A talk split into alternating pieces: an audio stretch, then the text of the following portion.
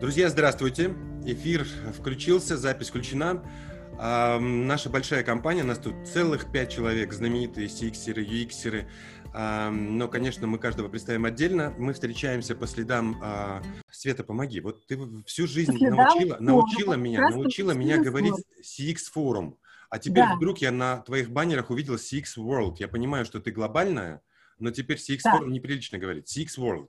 Нет, просто CX форум изначально был форумом, сейчас он вырос, потому что это мир клиентского опыта, то есть Customer Experience World, и в рамках него мы проводим форум, проводим премию, а, у нас уже более 250 номинантов было в этом году, и есть CX Club, где мы также вот проводим такие онлайн-встречи, мы там сегодня как раз проанонсировали тоже эту встречу. Отлично. Поэтому ну, это как бы мир клиентского опыта, который объединяет все, что может быть в рамках этого вот. опыта. Онлайн встречи, офлайн и так далее. Света тот самый человек, который нас собрала вместе. Собрала нас 10 сентября э, на конференции э, CX World. И там была дискуссия, на которой, на которой мы провели так хорошо, что Свете пришлось нам показывать жесты, в смысле, все, все, сейчас вырублю электричество, уходите отсюда, зал нужен для других вещей. И мы ушли в расстроенных чувствах, и, и каждый ехал в машине, и потом, э, нарушая правила дорожного движения, мы в Телеграме друг другу писали, как же классно, как же классно. И Тимофей сказал, давайте соберемся на шашлыки, и уехал в Турцию. А, и, и мы расстроились, и мы сказали, ну ладно, будем жарить шашлыки в Зуме, и решили их еще пожарить с вашим участием. У нас есть небольшое количество вопросов, которые мы хотели обсудить. Давайте всех представим, потому что мало ли вдруг кто-то кого-то не знает.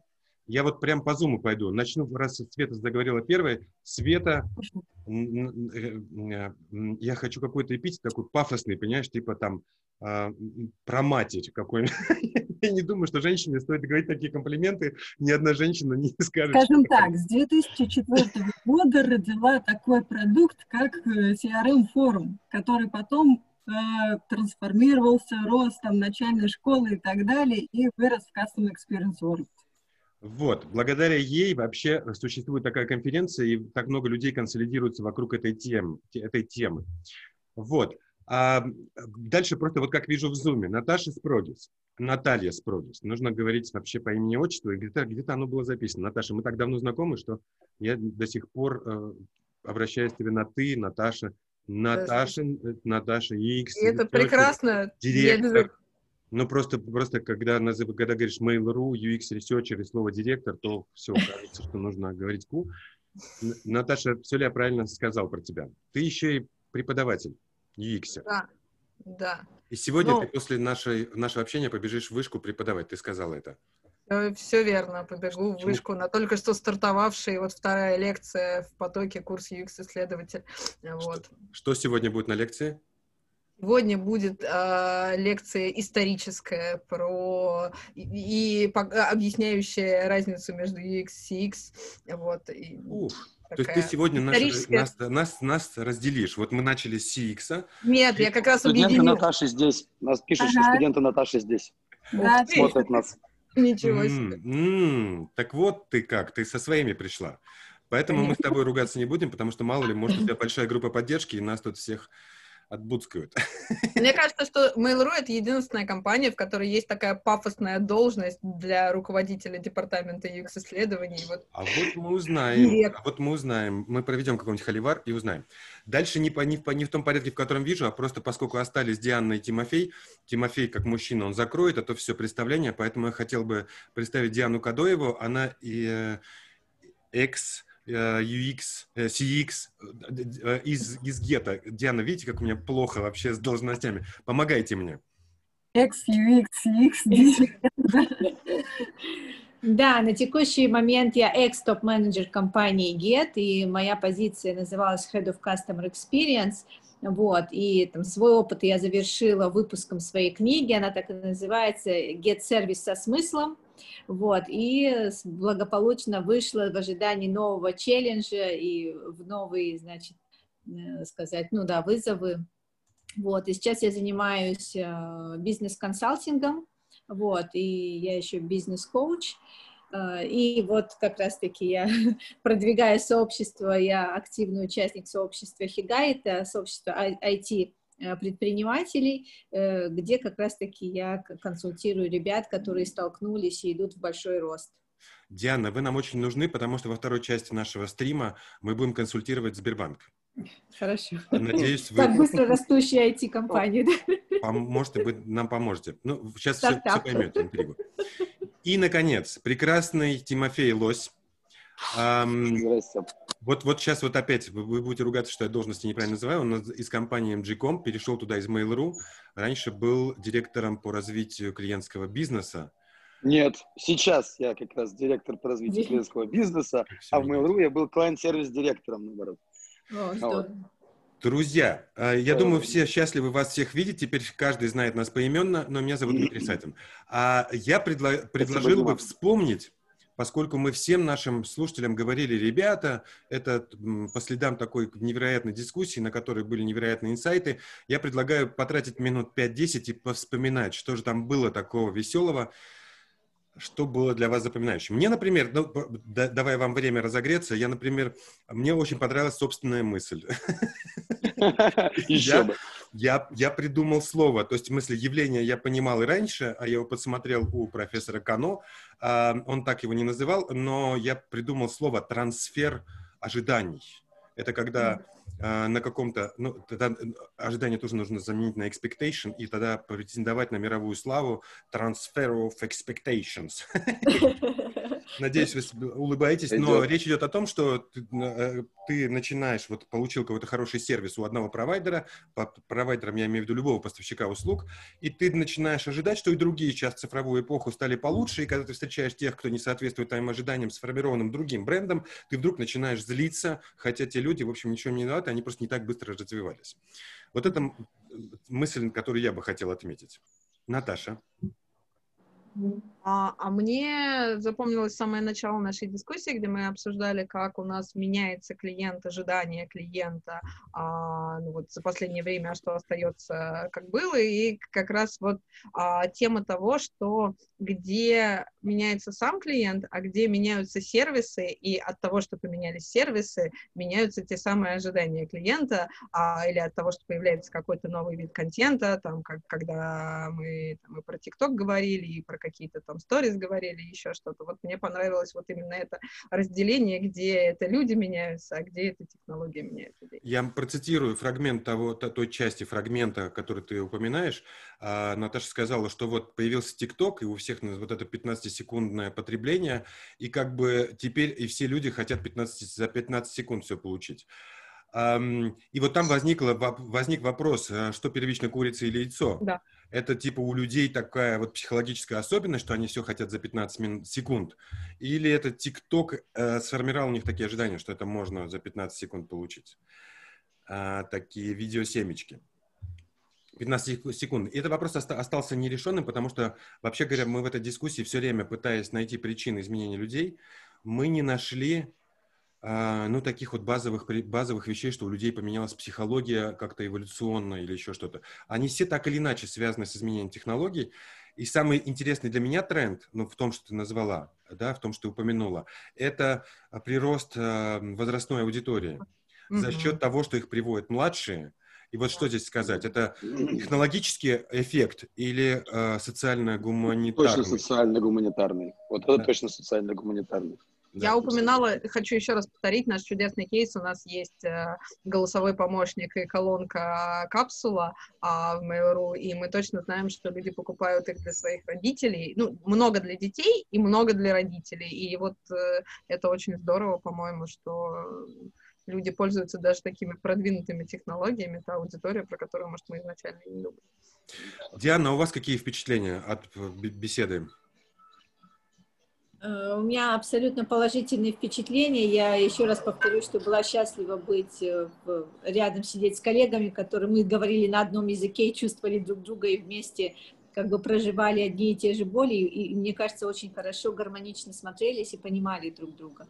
Вот. Если там возвращаться к предмету дискуссии, ну, как, как раз то, что, чем я и занимаюсь, это болезни роста, с чем компании столкнулись, то, о чем вы сказали. И те, кто успевают это сделать, перестраиваются, у них есть будущее. Те, кто не успевают, ну, как бы должны перестроиться, потому что рынок уже диктует свое. Если какая-то компания сделала быстро, быстро, э, качественно и недорого, и ты можешь получить это здесь и сейчас, Э, то конкурирующая компания должна как бы поспевать или еще опередить в этом, в этом плане, в этом смысле то, о чем мы говорили.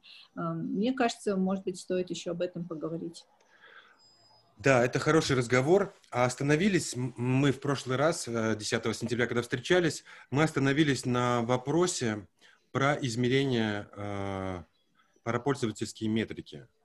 И немножко поговорили о том, хорош или плох NPS – который теперь уже стал э, стандартом и уже, наверное, набил оскомину, и уже пошло даже какое-то отторжение от NPS.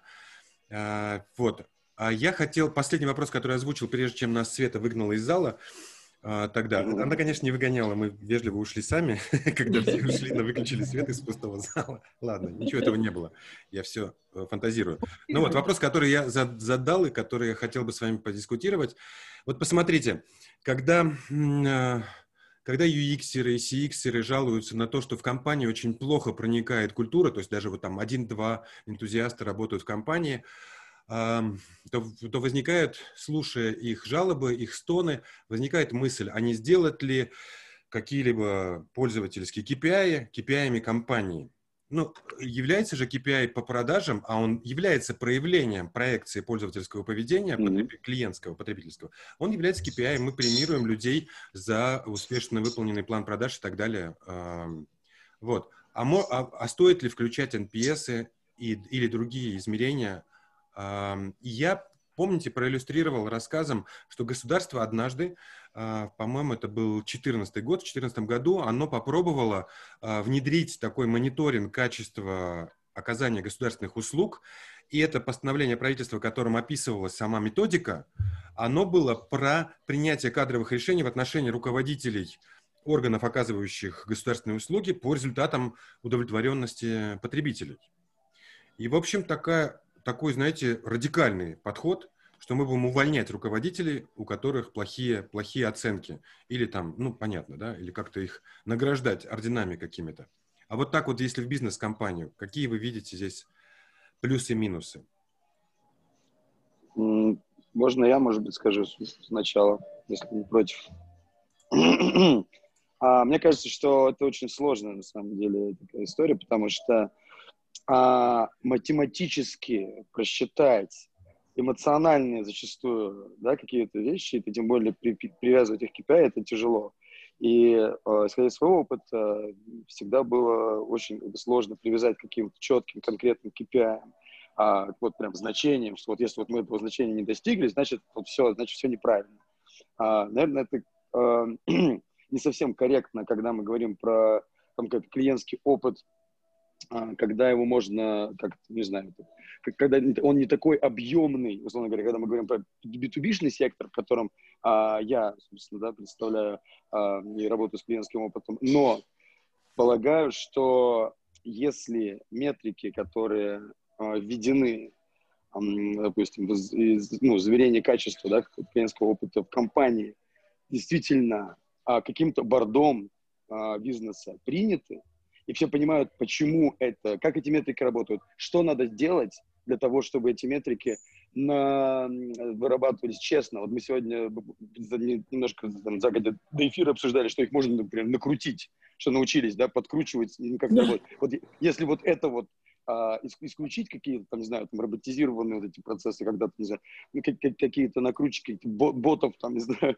а, да, значит, этих метрик, если это все исключить. В идеальном мире, если действительно компания отдает себе отчет о том, что а, с этими метриками все понимают, то есть как с этими метриками работать, что нужно делать для того, чтобы эти метрики сохранять, либо же повышать, то, безусловно, каким-то образом транспонировать на большие бизнесы и а, привязывать к ним KPI, хоть даже всего вообще там бизнес-юнита или всего вообще а, всей компании, я думаю, что можно. Но это должно быть какое-то совершенно осознанное, понятное для всего бизнеса решение. И каждый уровень менеджмента должен понимать, почему это, что это за цифры, из чего они состоят и, и какими а, методами достигаются. У нас, боюсь, а, так, боюсь я, что у нас зачастую отсутствует большинство вот этих вот внутренних пониманий, внутренней этой философии, и нам нужно сделать KPI ради KPI, и тогда это путь в никуда, потому что будут страдать те, кто вообще не имеет никакого отношения к тем или иным процессам, я думаю так. Можно ли обобщить, вот то есть я хочу корневую какую-то мысль вытащить из твоего сообщения, что э, в больших бюрократических компаниях, где есть расслоенность, иерархия, и поэтому разные смыслы у разных слоев вот этой э, социальной организации, то там, конечно, то, что прилетает сверху, зачастую воспринимается не слишком лояльно и выполняется формально, и тогда в такой именно структуре, не объединенной общими ценностями философии, э, есть вероятность э, фасилит... фасилитации. Фальсификация это слово сейчас очень популярно. Совершенно верно. Фальсификация Совершенно верно. результатов метрик. Да, да, да, да. Это касается любых KPI, на самом деле, не только а, там NPS, как, да, как пользовательского опыта, это и внутренних каких-то KPI касается. Если они не а, матрично не существуют в рамках какой-то глобальной философии, идеи а, компании, которая понятна от топ-менеджмента до, там, не знаю, охраны в офисе, я, я сейчас не утрирую, вот в прямом смысле, то тогда это уже немножечко идет а, не туда. Вот Девушки, подключитесь к беседе. Света? Да, в крупных компаниях, вот мы буквально тоже на форуме сидели, разговаривали, не будем называть это крупную компанию, но человек оттуда ушел, потому что говорит, что как раз KPI всякие и то, что ты там стараешься и работаешь, не очень-то учитывается, учитывается выслуга лет и так далее, и часто продвижение, ну, какой-то по лестнице карьерной идет вовсе не от твоих KPI. Чаще всего, я думаю, так. Ну да, поэтому вот э, получается, что эти метрики, они, ну, если их вводить, то они только для ну, младшего персонала, но никак не средний, не топ. А должно быть наоборот. Должно быть наоборот. Наташа?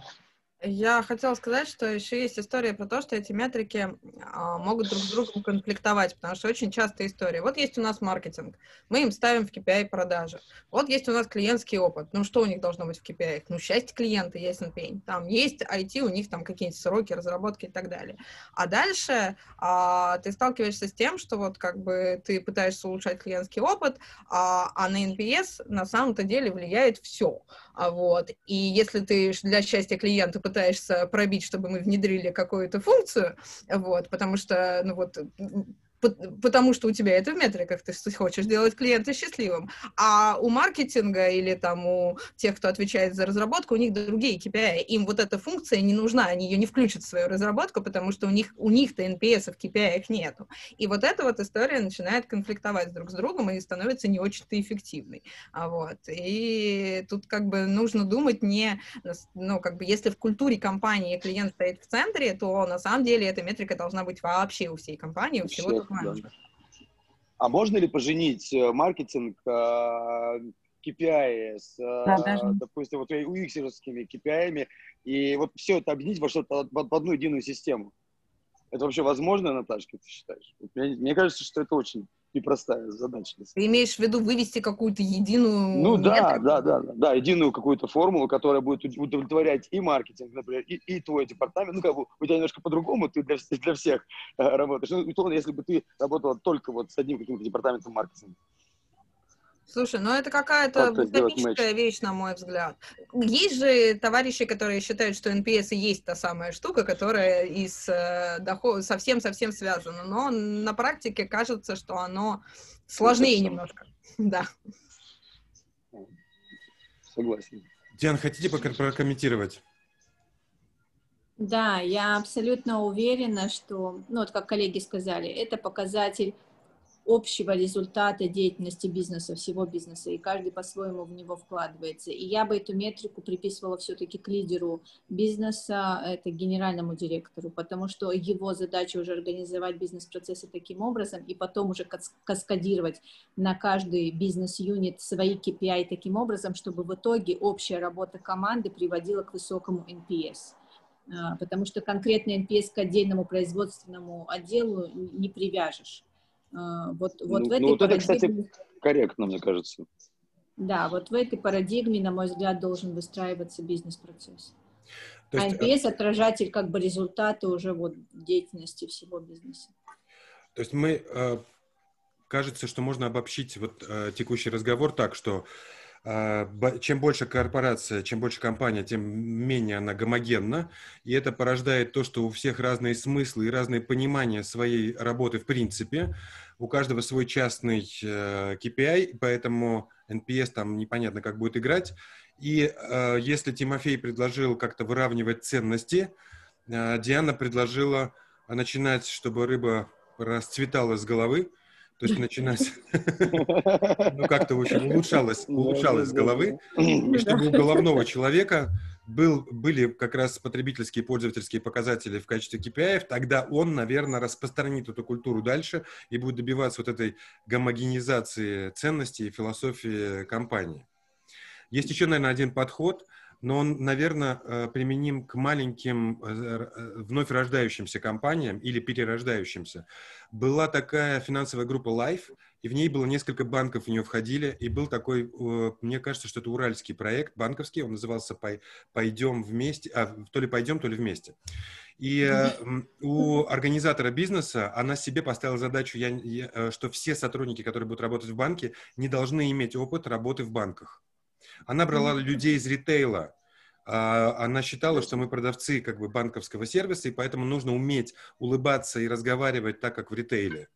И какой-то был взрывной эффект, вот банк без банковских сотрудников. Но это как, когда вы имеете возможность, когда вы попали в такое счастливое время, когда вы можете влиять на кадровую политику и прямо вычищать их, не перевоспитывать, а набирать новых. Но мы это тоже затрагивали, кстати, 10 сентября, относительно того, что, э, что проще, когда ты внедряешь новые клиентские технологии, переучить существующих сотрудников или нанять новых. И там, и там большие сложности, но кажется, что они должны быть между собой как-то объединены. Um, исчерпали мы тему показателей? Или хочется поговорить на эту тему тоже? Слушай, ну, я, я бы еще... Вот мне, мне нравится тема про измерение неизмеримого. Потому что вот это чисто философский вопрос, потому что я с ним сталкиваюсь достаточно часто. Опять же, а, наверное, вот когда мы считаем какой-то прям ну, такой, знаешь, на больших цифрах, на больших значениях, а говорить про метрики клиентского, ну, какого-то клиентского опыта, наверное, все-таки нужно, но есть совершенно, на мой взгляд, и какие-то абстрактные штуки, например, метрики, которые, я знаю, замеряются, не замеряются эти штуки, когда мониторится, например, отсутствие негатива, не присутствие позитивного, да, какого-то фидбэка, то есть как, как, а вот, например, отсутствие вообще негатива, или просто, если, например, ничего не происходит, то бизнес идет вверх. Это хорошо или плохо? Клиентский опыт от этого или к тебе приходят новые клиенты какие-то, большие клиенты, допустим, корпорации становятся твоим клиентом и так далее. Если ты вроде бы как а, не можешь замерить ну, цифрой какой-то, у тебя нет никакого мониторинга непосредственно вот это, этих процессов, то как это вообще, как считать? Это, вот, это философский такой вопрос, он меня беспокоит на протяжении достаточно долгих уже лет. Вот я хотел бы с вами подискутировать в философском поле. Я хотел просто напомнить, сейчас не в качестве дискуссии, а в качестве процитирования авторов. А, есть исследования, которые показывают, что разные бизнесы могут рассчитывать на разный уровень NPS и не, и, и не больше.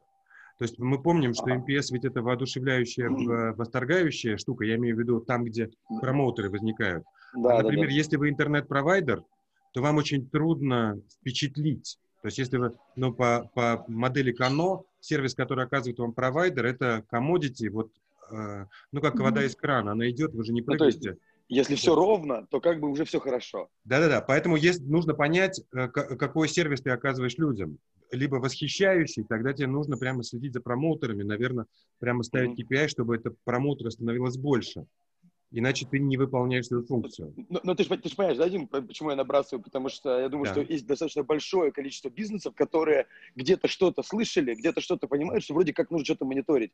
А к каким значениям приводить? Как, что конкретно они мониторят? И вот нужно ли им вот эти пиковые значения, да, какие-то искать, что, о, вау-эффект вот этот? Или у них все и так хорошо, если никто не жалуется? То есть, мне кажется, об этом мало кто задумывается. Да, но я, если мы ищем здесь рекомендации, мы по чуть-чуть все выступаем в качестве бизнес-аналитиков, бизнес-консультантов, как Диана. Поэтому мой, мой личный совет такой, как минимум посмотреть на конкурентов, провести какие-то бенчмарк сравнения именно конкурентов твоей отрасли. Потому что, правда, очень странно сказать, как там мышки станьте ежиками, а они по определению не могут получить позитив, потому что, извините меня, это похоронное бюро, например. Ну, какой будет у него PS? Я, я кстати, ну, потому что бывают сервисы, потому что бывают сервисы, в которых позитива не будет никогда. Хорошо, если они сделали окей. Ну вот, поэтому эм, понятно, что нужно сравнивать себя со своими, а не не с лидерами NPS. Неправда, не со своими. Вот возвращаясь к твоей теме, трансфер ожиданий, помнишь, ты сказал? Да. Вот набросил нормально. Вот на самом деле, действительно, получишь какой-нибудь вау в ритейле или там еще где-то, приходишь в банк и потом хочешь такого же. Вот этот трансфер ожиданий, он накладывается. Почему они могут, а вы нет? Вы тоже можете. Makes sense. Тоже логично. Согласен. Да. Спасибо тебе за это. И вторая мысль, которую я подхватил от Тимофея, э, что этот градусник, э, мне один из партнеров пользуется все время этим термином градусник, настроить процессы, понавтыкать градусники, чтобы смотреть, как они работают. Он говорит про производство, он не говорит про сервис, а, то есть именно про внутреннюю машинку, да? Там тоже нужны градусники. Но вот э, его метафора, это э, Дима Завалишин, известный интернетчик, вот его метафора, что если градусник не тот, не туда вставлен, то он дает какие-то странные вещи, а сейчас немножко приближая как бы наши общие позиции, если процессы кривые, и ты что-то в них измеряешь даже правильным градусником, но они будут тебе давать какой-то случайный эффект, э, по которому... То есть кажется, мне такая мысль, поддержите или покритикуйте меня, что сперва нужно настроить процессы, сделать компанию клиентоориентированной, а потом по поставить бенчмарки и смотреть, что там в принципе происходит. Но если мы именно мониторим, и если, возвращаясь к теме, если мы хотим на основе этих показаний строить какую-то мотивационную модель. Потому что до этого, ну, какой случайный результат. И здесь... Надо на следующую встречу пригласить из Rover Сергея Скоробогатько.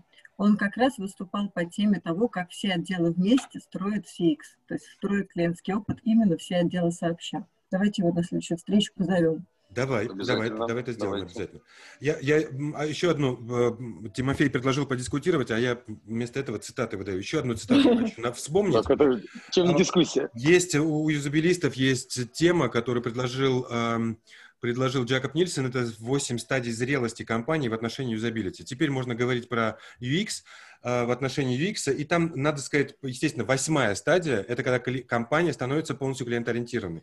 Но до этого существует еще 7, на которых происходят качественные изменения, то есть внедряются там тестирование, продуктов, потом проектирование продуктов и тестирование ранних прототипов, потом как это завязывается в полный цикл, и только вот где-то вот в этот момент можно говорить о клиентоориентированности. И тогда мне какая мысль, как бы вот пересечение, если брать компанию из ранних стадий развития, ранних стадий зрелости, то мне кажется, там измерять можно, ну, то есть чушь будет э, в измерении, и никакого KPI нельзя строить.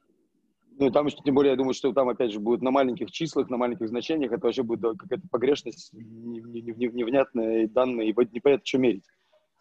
Пока не будет понятно, куда мы идем и что мы делаем.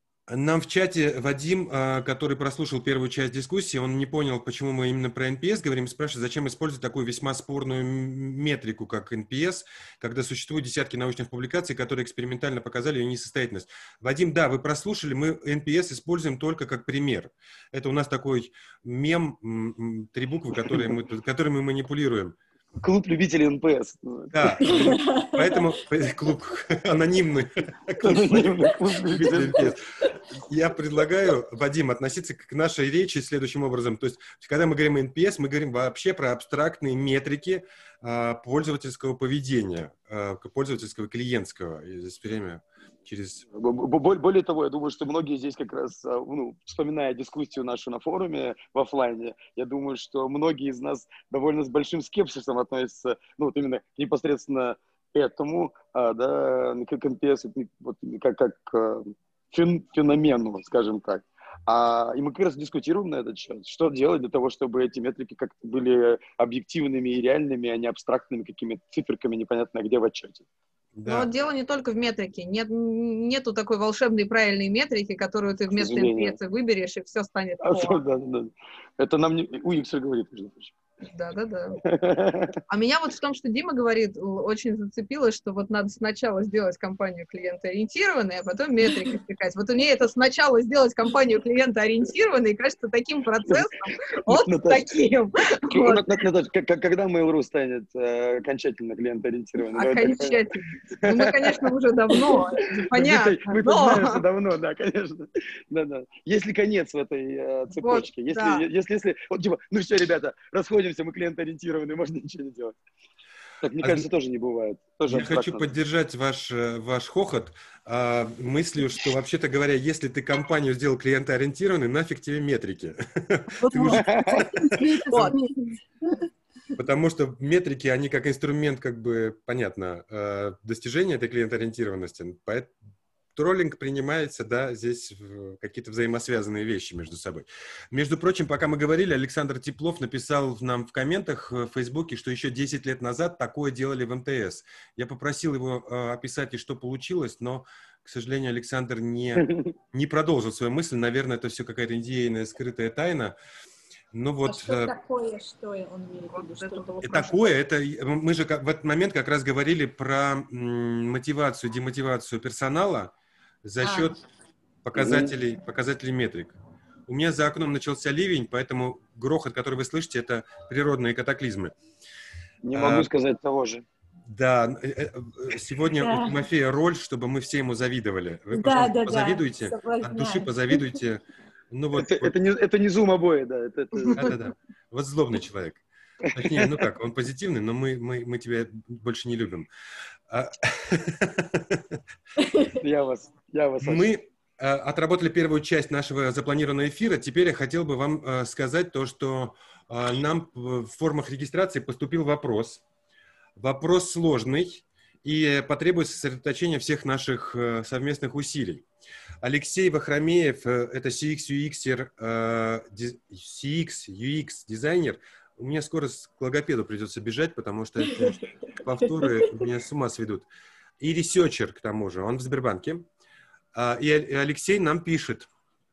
Опыт, интересует опыт формирования культуры клиентоцентричности в большом дивизионе, более 250 человек, и построение планомерной работы с клиентским опытом.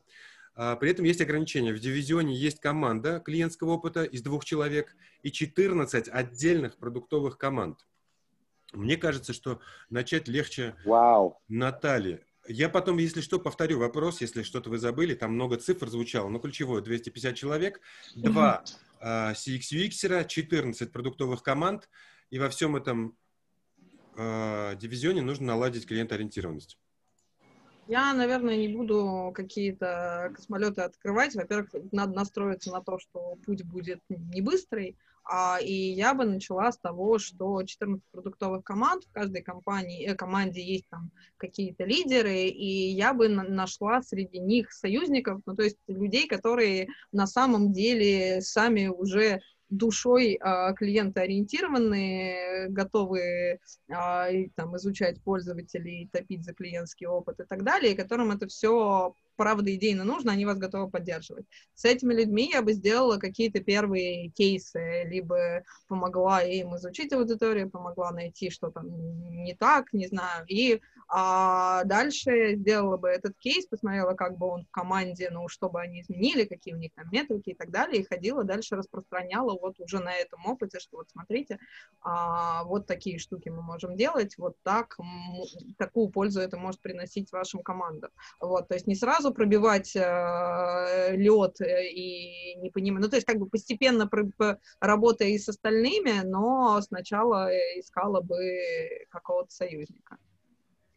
Ну, Наташа, у тебя же, по идее, ровно то же самое происходит. Ну, по, по большому счету, у тебя достаточно много юнитов, ты работаешь со всеми, и все равно ведь существуют какие-то стремления к унификации у X глобально на корпорацию. Ну, то есть понятно, что продуктов очень много, они разные, но какое-то все равно объединение, вот эта философия UX, оно тоже есть. И ты ведь являешься, по сути, представителем да, этой философии? У нас просто, у нас философия следующая, что мы не железным кулаком внедряем клиентоориентированность, когда мы ходим и всех заставляем, а мы как раз, а, показывая примером тем, что это круто, тем, что это приносит хорошие результаты, к нам обращается все больше и больше команд, выделяют внутри себя а, собственные UX-отделы и как бы таким образом мой департамент разрастается, и больше команд начинают этим пользоваться. В общем-то, ровно то, что я описал.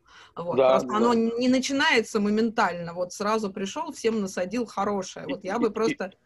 И, и мне причем кажется, что ведь очень тяжело, когда вот приходит а, сверху там, условно, там, старший-старший какой-то там папа и говорит, так, ребят, все, вот это вот Наташа, она UX, теперь будет делать, как, как она скажет, тогда будет хорошо. Так не работает. А, вообще. Смотри, работает. У меня был кейс внедрения вот в более компании с формальными процессами, когда пришли сверху, сказали, mm вот, Наташа, вот регламент разработки продукта, вот mm в этот регламент ты должна встроиться, и каждый через тебя должен ходить. И mm так тоже можно, просто у этого есть минусы. То есть, с одной Но это стороны... травматично. Да, тебя все ненавидят, это, как бы ты потом доказываешь, что ты на самом деле котик, вот, и ты за пользу, и за счастье, и так далее, но к тебе ходит не за смысл. Мне больше всего не нравится не то, что это травматично, травматичность можно пережить, мне больше всего не нравится, что к тебе ходит не за смыслом, а за галочкой что вот. ты препятствие на пути к получению каких-то вот даль- дальнейших э, пуска хода. И вот это мне не нравится. Мне нравится, когда люди э, делают какие-то клиентоориентированные вещи за смыслом. Ну, я про это и говорю. Это же, по сути, когда это обязаловка, когда это армия. То есть сказали, вот здесь обязательно надо вот это слушать, это приказ. Тогда у людей очень сложно... То есть кто-то, понятно, поверит в это. Кто, кто, кто понимает. А кто-то, большинство скажет, чего там сказали, и он, наоборот, будет в обратку идти и говорит, не-не-не-не. Это, ну, это чисто психологически будет уже психологическая конфронтация. Но во, во второй схеме тоже можно построить что-то нормальное, просто оно тяжелее и, ну, как бы всем участникам, наверное. Да, да, да. Вот, и будут те, которые Согласна. будут продолжать ходить за галочкой, и смысла там будет мало. Ну. Но при этом уверена ли ты, что с подходом вот я котик, я всем полезный, я хороший, я вот сейчас, ну, это сработает с каждым юнитом? Нет, конечно, нет. Где-то. Но это вот реально есть разные политики внедрения. Есть те, а. которые устраивают комитеты и всех там. Да, Кто да, да. у нас сегодня с клиентским опытом был неправ, сейчас мы раздадим люлей. Да, есть потенциал. Правда же. Хочется, чтобы коллеги тоже что-нибудь сказали. Я, я сейчас просто сражался с комментариями в Фейсбуке, потому что Facebook пишет, что у нас там шесть комментариев а, и, а, показывает, не, и не показывает их. Мне, я беспокоюсь, что Александр Теплов ответил на мой вопрос, а я его не могу увидеть. Поэтому я попросил помощь а, коллег, чтобы они туда заглянули. Ну, нет, нет комментариев, все в порядке. Теперь включаюсь в вашу беседу. Мне кажется, это мой личный путь. Я не могу считать, что он доступен всем. Мне кажется, что это путь партизанства. То есть э, евангелисты или, не знаю, подорванные фанатики CX, UX, они начинают делать, они начинают компании волонтерить. Они начинают э, просто всех тормошить. Пойдемте вон туда, там такой-то вебинар, давайте пригласим этого спикера сюда. Они остаются поработать по ночам. И поэтому это всегда молодые люди, потому что вот мне уже, простите, 50, я уже, наверное, на такое волонтерство не очень способен, хотя нет. Сижу в кожаной куртке, я способен на все. И уйти в закат. Ну вот. Ну вот, но там все-таки что-то при, присылают. Но, но я считаю, что это начинается именно заражение. И в один момент руководители смотрят на этого безумца и думают, ну, наверное, он не так уж и безумен. Особенно, если он какого-то саксесса добился, потому что вообще-то его могут выпилить из, из коллектива, из компании, потому что он какая-то э, заноза в заднице, а когда он покажет вдруг неожиданный эффект и чего-то там спас, предвосхитил, э, либо быстро починил то, что было всеми сломано, то в один момент ему говорят, о, ты классный чувак, давай-ка мы тебе чего-нибудь дадим полномочий. Ну, это вот мой личный путь, как, как, как я в этом формировался. Наташин путь, о котором она сказала, что э, вдруг тебя делают главным и говорят, теперь все только с твоего опрува. Я думаю... Это я говорила, что как не, не мой путь, а альтернативный путь, не, Нет, не лично стал... твой, просто опыт, обозначенный. Опыт, опыт это был же. Нет, у меня такой опыт тоже был. У меня был опыт и такой, и опыт такой, mm-hmm. когда мы ходим и показываем на хороших кейсах, что это правда нужно и полезно. И потихонечку распространяем культуру скорее, никого не заставляя. Ну, Вопрос изначально был у нас про клиент-ориентированную корп-культуру, насколько я помню, да? И 250 человек, про которые писали, но это далеко не самый большой предел. И э, я да. думаю, что здесь можно, 250 человек, это несложно как раз построить. И мне кажется, здесь можно посмотреть на опыт, например, на ну... опыт МТС ритейла какого-нибудь, у которого 3000 человек, и при этом они э, строят вот э, клиент-ориентированную культуру. Но в большинстве своем, конечно же, это идет за счет каких-то внутренних конкурсов, тех же самых внутренних а, там не будем говорить NPS, да, внутренних KPI, э, которые они меряют, за счет чего у них там постоянно происходят э, конкурсы, там лучшие смены и так далее, лучше по отделению. И... Здесь, здесь очень, здесь ведь важно, Свет, извини, извини перебью, да. здесь 250 человек, во-первых, ну, как бы сказать, 250 человек фигня построить, ну, это все сложно, давай так. Не, но, не, не фигня, я к тому, что есть опыт. Это возможно, конечно, да, но возможно. там суть в том, что эти 250 человек представляют 14 команд, это разные продукты. Да вот это, когда 14 команд объединены, и у каждого, о чем, собственно, говорит Наташа, у каждому нужно придумать а, по, понимание того, что вот этот user experience, вот это, это ценно, это важно, это, это 14 юнитов, соответственно, 14 персоналей, которые, как минимум, да, у каждого эго, у каждого свои видения того, как нужно этот бизнес. Он, он ведь там тоже не просто так оказался, этот юнит. поэтому я с тобой согласна. Без их сравнения друг с другом, в принципе, ну, не будет развиваться. То есть они должны да. вроде бы заодно быть, но в то же время друг на друга смотреть, но не то, вот. чтобы это соревнование, это должна быть такой позитивная соревновательность. Да, да, да. Ну вот и мне кажется, что как раз, если, я не знаю, такое мое summary, если вот э, такие действительно милые, прелестные а, и умнейшие, и, причем с опытом а профессионалы, как Наташа, будут э, заниматься таким делом в компаниях, корпорациях, которые насчитывают там уже не 250 человек, там, да, а почти 10 тысяч, то, наверное, тогда в этом есть смысл, в этом есть светлое будущее, потому что через таких людей многие смогут поверить. А остальные уже будут в погрешности, им придется с этим смириться, я думаю. Но все-таки, э, вы думаете, наш э, топик-стартер Алексей будет доволен нашим ответом? Ему же нужно дать э, прямо напутствие. Алексей, делайте то-то. Или бегите туда-то. Или вообще бегите оттуда. А Наташа давайте, сказала, Давайте я попробую Давай, ответить. Да. А, во-первых, им нужно определиться, что они вкладывают в клиентоориентированность, в клиентоцентричность, что это для них именно. И а, потом уже транслировать, неважно, это 250 человек или 2000 с половиной человек или того еще больше, и потом уже, ведь это всегда все равно процесс, система последовательных действий, и потом уже дать понимание каждой из команд, мало того, каждому участнику из каждой из команд, каково его вклад именно в э, пути к достижению вот этой цели, общепонятной для всех. Но вначале ей нужно определить, что они в это вкладывают, из чего она состоит. И тогда уже будет понятно, и тогда можно выстраивать путь и процесс э, ну, уже всей команды. А если мы говорим о, ну, не рядовом, но, в общем, UX- researcher е, а, который э, ну, не, не наделен такими полномочиями, чтобы всем сказать, ну-ка, быстро определились с целями и погнали, а, ему-то что делать? Подождите, не он говорит, определитесь с целями. Есть общая цель, которая идет вся команда или вся компания.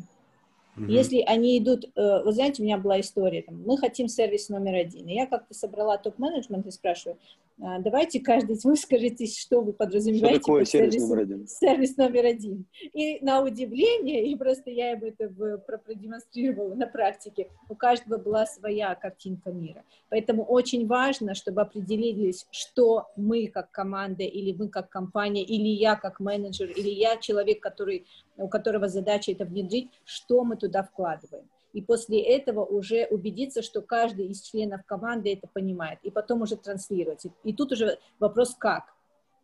Метриками, коммуникациями, общей картинкой, чтобы все понимали цель. А иначе, вот, э, кстати, был, была там реплика, а, например, э, один из членов команды, э, он не идет в эту сторону, а спросить его, он думает, что он клиент-ориентирован. То есть он не то чтобы плохо работает, он просто так, так представляет, что для него это клиент-ориентированность, и значит нужно вот так себя вести. И поэтому очень важно, чтобы все участники этого процесса понимали, в какую сторону мы идем, и тогда уже получится результат.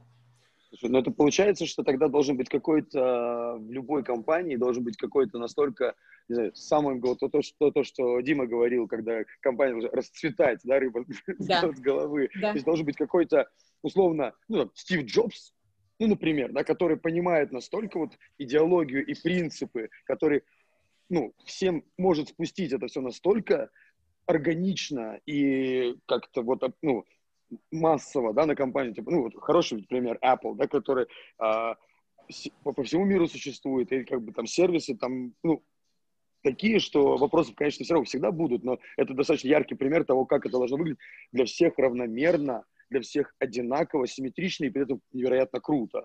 Чтобы дальше все смотрели и говорили, вау, но Стив Джобс один на, ну, один. А остальным что делать? Всем быть Стивеном а, Джобсами? Смотри, ты тут э, скорее ну, интересное сравнение, но здесь про, знаешь, визионера, да, это в принципе про создание что-то нового. И уже в, в, а клиентский в этом... опыт не входит в визионерскую функцию, если, если человек, он ведь понимал, что это важно, что он ведь идет от клиентского Смотри, опыта. Если вы в компании не договоритесь, что для вас клиентоцентричность, клиентоориентированность, каждый будет идти по-своему. Угу. Здесь не обязательно быть Стивом Джобсом. Я вот не Стив Джобс, но я для своей команды в 450 человек определила, что такое сервис номер один и куда мы идем. Вот, вот. расскажи. Вот это, мне кажется, это человек и спрашивает на самом деле. Да, но это как бы просто исходя из нашего продукта, из нашего сервиса, э, как это должно выглядеть. Э, быстро, качественно, недорого. Что для нас быстро?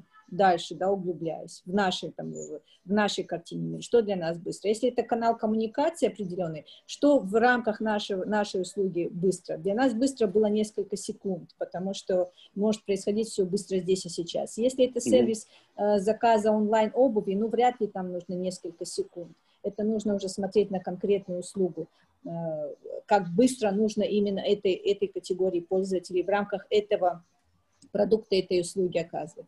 А когда это сервис такси, это все очень быстро, моментально происходит, потому что поэтому ты не имеешь права на несколько минут, э, потому что, не, дай, не дай бог, там mm-hmm. на дороге все что угодно может произойти. Поэтому, исходя, опять-таки, из логики, из здравого смысла в рамках этой услуги, в рамках этого продукта. И садитесь, и садимся, и определяемся, что это для нас, как мы понимаем.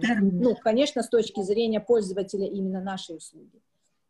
И а тогда будет понятно. И потом быть? уже транслируется на все площадки. Что, Но ты, ты одна какой... это придумала в Гете? Или кто-то был ты с тобой вместе идею эту, ну как то сформировал? Э, смотри, конечно, это как бы общее видение, желание быть э, компанией номер один, сервисом номер, номер один. Но как бы я человек, который отвечал за customer experience весь, получается, ну, и я какие-то, да, метрики устанавливала. Mm-hmm. Но это mm-hmm. и была моя задача определить, чтобы какие-то метрики, чтобы компания стала номер один. Понятно. Не номер два. Ну, я не могла установить метрики номер два. Если ты хочешь быть номер один, нужно и метрики номер один задать на рынке. Все логично. Но я к тому, что только через э, правильное, ну, как знаешь, прозрачное понимание, что это для нас – мы смогли это внедрить на всех площадках. А напомню, у нас было больше девяти площадок, и в основном они были потом аутсорсные. То есть мы даже на аутсорс-площадках внедрили, что для нас наш сервис, чтобы они транслировали наш сервис. Иначе Круто. они бы транслировали свой сервис. Круто. Диана, ты можешь еще привести примеры? То есть мне кажется, что с такси э, можно извини, если я обижаю, но кажется, что в случае с такси э, показатель, ключевой показатель клиентского сервиса, как, например, скорость подачи машины, да, он, ну, реально такой пример редкий. А если ты оказываешь более сложную услугу, то там сказать, что такое клиентский сервис, ну, вот я слушал тебя и думал, вот не, если бы я попал к тебе на такую стратегическую сессию, ты бы прижал меня к стене и сказал бы, а ну-ка быстро скажи, что для тебя такой клиентский сервис, я реально бы растерялся. Я не знаю, поэтому можно. А я, я имею в виду, что а, это же очень сильно от бизнеса зависит. Ну, то есть, поэтому, если а, тебе не трудно... А не ретеншн разве? А, вот, Дмитрий... вот, вот, просто, просто Диана сказала, что на какой-то из ее сессий четыре топ-менеджера ответили четырьмя разными способами. Можешь просто привести примеры, насколько вот люди могут разниться в своем восприятии того, что такое сервис? Да, вот смотрите, очень интересно, даже сейчас произошел этот пример, потому что мы опять говорили про разные вещи. Я говорила про customer care, да, что я устанавливала скорости ответа для Customer Care. То есть что для Customer Care, для службы поддержки, mm-hmm. сервис номер один, через скорость yeah. ответов. И не уточнив это, то есть я в голове эту историю прокручивала, а вы смотрели это с точки зрения подачи машины. И уже видите, какая разница да. даже в ответах получилась. А с точки зрения подачи машины, это, конечно, бизнес-вопрос. Вы здесь абсолютно правы. Как бы здесь, э, ну, как э, с точки зрения конкурентной среды, что на рынке происходит, как это выгоднее для бизнеса, это другая история. Я говорила про скорость ответа в рамках службы поддержки для сервиса такси. Потому что, например, для заказа, мне кажется, одежды, ну, вот я сейчас говорю, мне кажется, я не углублялась в это, а, но мне кажется, там в доли секунды не нужно отвечать. А вот в сервисе такси, когда это а, дорожно-транспортные ситуации могут различные быть, тогда здесь это критично, это важно. Да, мы обсуждали, кстати, вот как раз эволюцию этих метрик тоже, и мне кажется, что сейчас уже все стали, э, не помню, кто этот э, термин ввел, помните, клиент, какой там был, а, не агрессивный, а какой он там, какой-то вот клиент особенный сейчас современный, сейчас практически везде скорость ответа, если тебе не ответили в течение минуты, это уже воспринимается многими клиентами как no way вообще, no, no, история. Поэтому, кстати, Нет, в том числе и, и, и, и в B2B-шном сегменте, кстати, тоже а, сейчас многие переходят из коммуникации почтовой, которой вроде как принято отвечать в течение суток. Если у тебя есть хороший клиентский менеджер или клиентский а, директор, который с тобой работает, то ты будешь ему писать в Telegram, и ожидать ответа в течение, там, ну, если это про бизнес, все-таки чуть больше есть люфт, но если в течение часа не отвечают, например, то это уже как бы тоже вопросики. Да, это то, о чем мы говорили, что конкуренты тоже задают тренды. Если кто-то обошел и уже обеспечил более скоростной ответ, даже это если там как ты говоришь, сервис B2B или э, любой ритейл какой-нибудь, то mm-hmm. да, если ты хочешь э, не отставать, нужно соответствовать. Вот то, что это те тренды, о чем Дмитрий спрашивал, какие тренды задают диджитал, да, диджитализация рынка. У нас есть вопросы в Фейсбуке. Юлия Кингсеп спрашивает, а это в момент, когда Наталья говорила, а есть ли случаи, когда, обяза... когда обязаловка привела к тому, что команда оценила пользу исследований? Конечно, есть. Ну, то есть, как бы, э, самое смешное, что это меня спрашивает мой же сотрудник, а. вот. А, это тебе подыгрывают. Видимо, но это был незаготовленный вопрос. Это сценарий. Нет. Вот. А на самом деле, да, конечно, я говорю, что а, ты вначале борешься за то, что тебя просто все считают пятым колесом, но потом, если ты работаешь хорошо, ты на самом деле показываешь, что ты нужный для дела и полезно, просто не... Если у команды у самой это не стоит в ценностях и в, а, в чем-то, о чем они заботятся, ну, не все это готовы воспринять, или у кого-то будут а, какие-то другие все равно KPI на внедрение ты им что-то там накопал, а вот, про то, что клиентам будет лучше так-то, а у них все равно фокус какой-то другой. Но позитивные кейсы, конечно, есть, ну, прям абсолютно точно. Вот. Но вообще говоря, общее такое мое ощущение, что незаказанные исследования, то есть как бы навязанные результаты исследования, они вообще воспринимаются агрессивно. Если ты совсем внешний человек, то тебя пошлют и скажут, что это ты тут нас измеряешь. Если ты внутренний человек, то обязательно найдется кто-то, кто, кого они затрагивают. У меня есть две легенды. Одно, одна прямо история, как э, в, в один из первых разов один из первых разов мы проводили юзабилити тестирование э, проекта для наших партнеров. А поскольку оно было партнерское исследование, то оно было не очень коммерческое, и как-то, в общем, там э, руководитель разработки прислал к нам своих разработчиков, которые принесли продукт, мы начали при них с респондентами общаться, и лидер э, UX-еров на стороне партнера, на секундочку, он UX-ер, он устроил форменную истерику в лаборатории. Хорошо, что зеркалом, э, стулом в зеркало не кинул. Он сказал, вы нарочно вы нарочно мне привели этих идиотов, имея в виду респондентов исследования, которые позорят мой сервис и мою работу. Ну, в общем, он вышел, э, хлопая дверями, сказал, что он больше никогда ничего такого делать у себя не будет. Ну, что, это, что это подстава была? Что вы типа, специально набрали таких респондентов, чтобы сказать, что он плохо работал? Ну уж не знаю, что у него там на уме было. В этот момент он вел себя немножко ненормальным, не, не а, поэтому мало ли что не буду его психоанализировать. Но вот заявления были такие, что э, умные, что у меня умные пользователи, они нормально, нормально. себя ведут, а вы выбрали, выбрали дебилов респондентов, и поэтому теперь мне значит, пытаетесь доказать, что мой сервис плохой. Это первая история. Это, это, это очень часто встречается в разных совершенно компаниях, когда приходят новые люди и говорят, ребята, вот может вообще вот нужно так, так, так. Говорят, что, так, и там до, до, до истерик, и люди отказываются верить, потому что все было сделано неправильно. Да, и вторая легенда, которую, может быть, на самом деле все было не так, как я сейчас расскажу, но я он приукрасил ее по-своему. Одна из наших сотрудниц перешла работать в большой, большой банк бюрократический, а у нас в компании такой, э, ну, к, информации о пользователях, естественно, лояльное отношение, потому что мы ровно этим и занимаемся все время. И она пришла и на каком-то большом собрании стала рассказывать о том, что она думает о качестве какого-то сервиса, и в нее запустили пластиковой бутылкой. В нее не попали, пластиковая бутылка была пустая но просто уровень агрессии, я просто думаю, Мало. что она вообще не сообразила, что она попала в большую бюрократическую контору, в которой у каждой проблемы есть свое имя, как говорил Сталин, да? И она вдруг публично стала высказывать свое мнение о качестве сервиса, даже не зная, чей этот сервис. А там понятно, что идет, ну, некоторое, ну, ну, ну а, каждый промаркировал свою территорию, вот это мой загончик, вот это мой сервис, мой стрим, вот сюда не залезайте, и вообще уйдите со своими исследованиями. Незапрошенная критика может, конечно, очень интересно оборачиваться. А, еще один вопрос от Алекса, если я правильно читаю опять латиницей, э, Чу, Чу, Чугуров, наверное, фамилия. Здравствуйте. При UX Research какие цифровые мониторы, кроме Google Analytics, это Google платформа он имеет в виду, сегодня широко применяются в России. Наверное, человек не из России, мы этого пока не знаем. Например, я вижу, что в компании usability применяются подходы NNG, Nielsen Norman Group, лаборатории, айтрекинг. А, а что еще сегодня в ходу в московских компаниях при исследованиях аудитории веб-сайтов, какие э, платформы цифровой аналитики, какие полевые методы? Спасибо. Ну, И у нас еще вопрос в чате Zoom, кстати, интересно. Да, сейчас, сейчас к нему вернемся. Давайте обсудим, что мы можем накидать коллегам явно из ближнего зарубежья. Сейчас я посмотрю, откуда человек. Uh, он из Исобара, он из UK. Исобар UK? Да.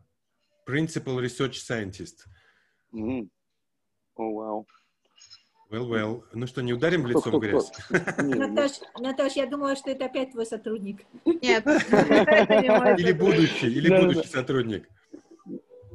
Так что Наташа, наверное, видит. Ну да, наверное, отвечать. Что понимает. Я, я бы сказала, что а, тут, мне кажется, немножко смешение разных тем в одном вопросе. То есть с точки зрения полевых методик, то они сами методики выкапывания из э, пользователей того, что хорошо, что плохо, что они хотят и так далее, они, мне кажется, не, не сильно-то меняются с годами, то есть это те же самые и юзабилити-тесты, и голубинные интервью, и еще целый ворох разных методик а, и, и качественных и количественных исследований. Я, ну, как бы не думаю, что тут у нас применяется что-то такое супер особенное. Сейчас меняются разные фреймворки упаковки этих знаний, то есть э, э, персоны, Customer Journey Map, Jobs to be done, это разные способы представить информацию о клиенте так, чтобы команда с ними могла работать. Да, тут есть какая, какие-то тренды, какая-то мода, и действительно, если когда-то мы все строили по результатам интервью карты эмпатии,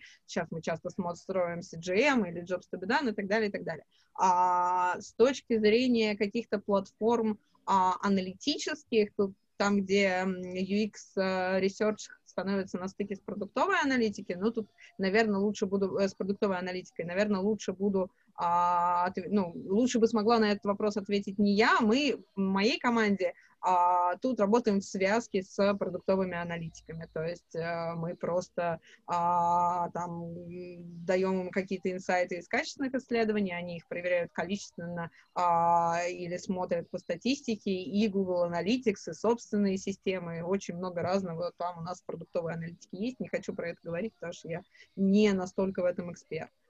Ну, я, я думаю, что вообще у каждого бизнеса цифрового, который работает с каким-то массивом данных, ну, которые в агрегированном формате, есть свои а, там, ноу-хау, свои продукты, которые помогают ну, это все как-то аккумулировать и выдавать какие-то уже а, да, результаты уже смешанные. То есть, мне кажется, что у всех они есть. Это, это продукты, которые ну, у нас, например, точно так же есть специальный аналитический отдел, который из различных источников, из Гугла, из метрики, из топа, из там, AppsFlyer, откуда угодно, может агрегированно собирать информацию, и то, выжимку, которая необходима для получения конкретных результатов. То есть вот если у нас KPI конкретно вот это, это, это, retention у нас вот такой, такой, такой должен быть, там, возврат, вот это, вот это, он просчитывает прям цепочки, и, ну, это, это такой самописный, ну, очень, да, да, да. А, у, у каждого такой самописный собственный продукт, и они, от часто, бизнеса. Да, да, да, и они не часто афишируются в паблик, на самом деле, потому что, ну, зачем?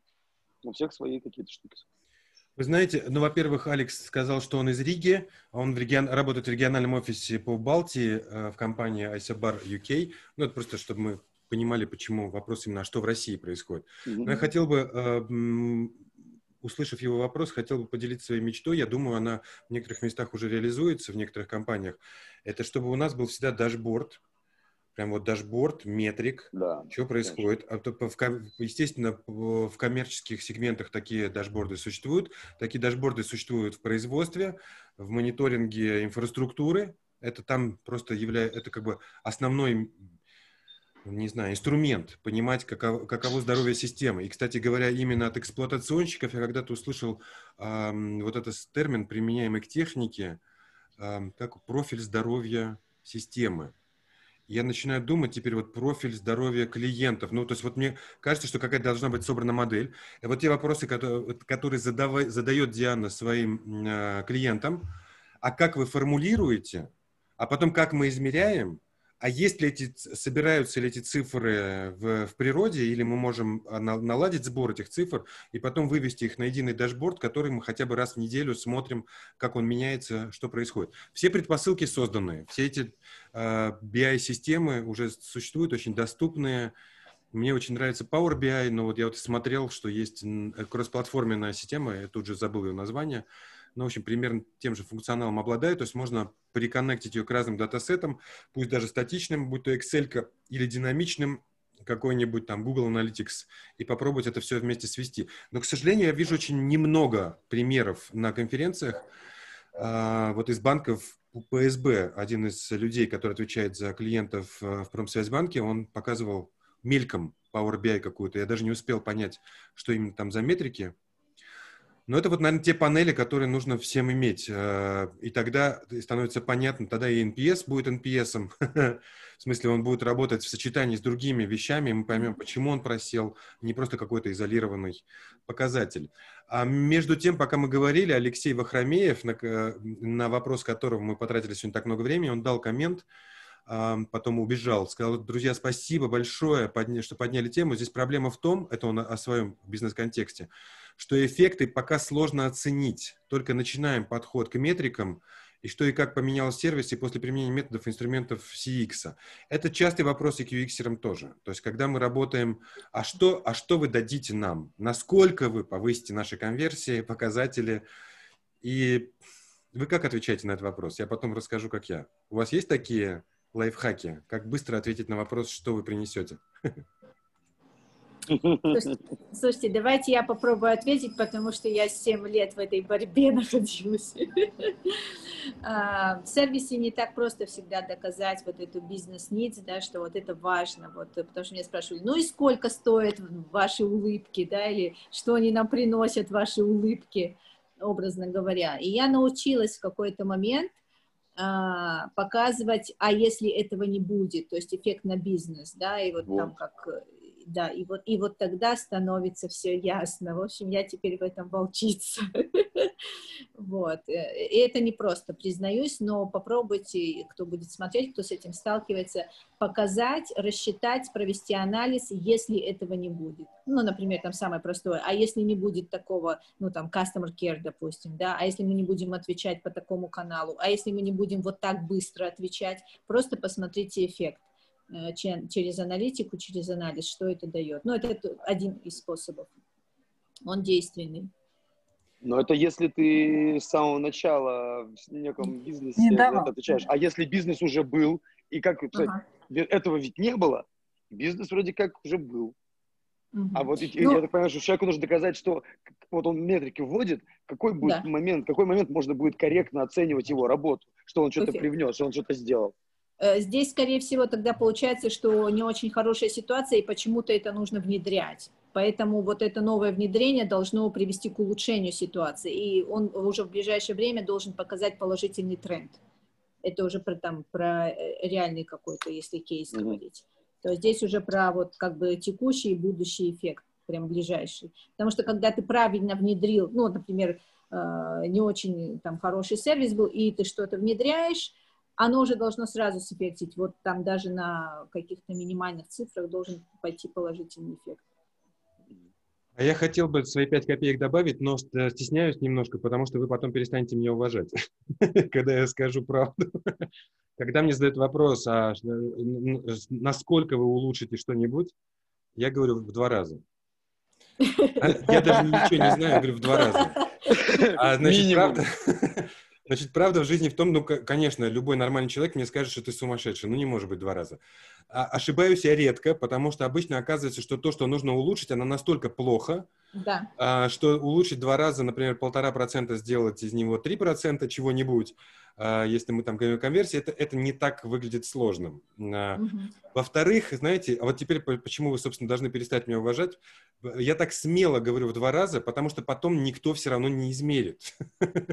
Ну, потому что насколько трудно рассчитать показатель, ну, вот это вот влияние будущее, настолько трудно потом а, узнать, так это или нет.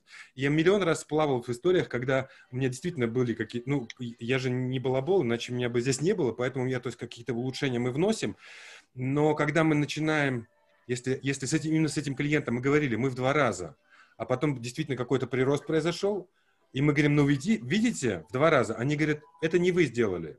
Это просто, знаете, у нас новая рекламная кампания была, мы привели более качественный трафик. То есть, в общем, я намекаю на то, что влияний так много, что реально каждый может пытаться оспорить и сказать, что нет-нет, это не, не ваши лавры, а наши, и нам нужно Ну, дать Дим, медальку. это ом- омникан- омниканальность, которую мы обсуждали еще прошлый четверг. Это и по- приобрети метрики, которые будут мерить вообще всех и приводить. Невозможно. Невозможно. А я обычно не вписываюсь в истории, где мне просят э, построить э, отдел с э, какими-то вот мет... UX-отдел или с метриками под него, потому что именно потому что Дима описал. Есть кей... в моей работе тоже были кейсы, где прям напрямую все зависело и все росло, а были кейсы, где настолько не отделить влияние. Или ты все сделал хорошо, а потом там, не знаю, трафик как-то не так загнали или еще что-то. Ну, потому что когда ты влияешь на продукт, это комплексная вещь.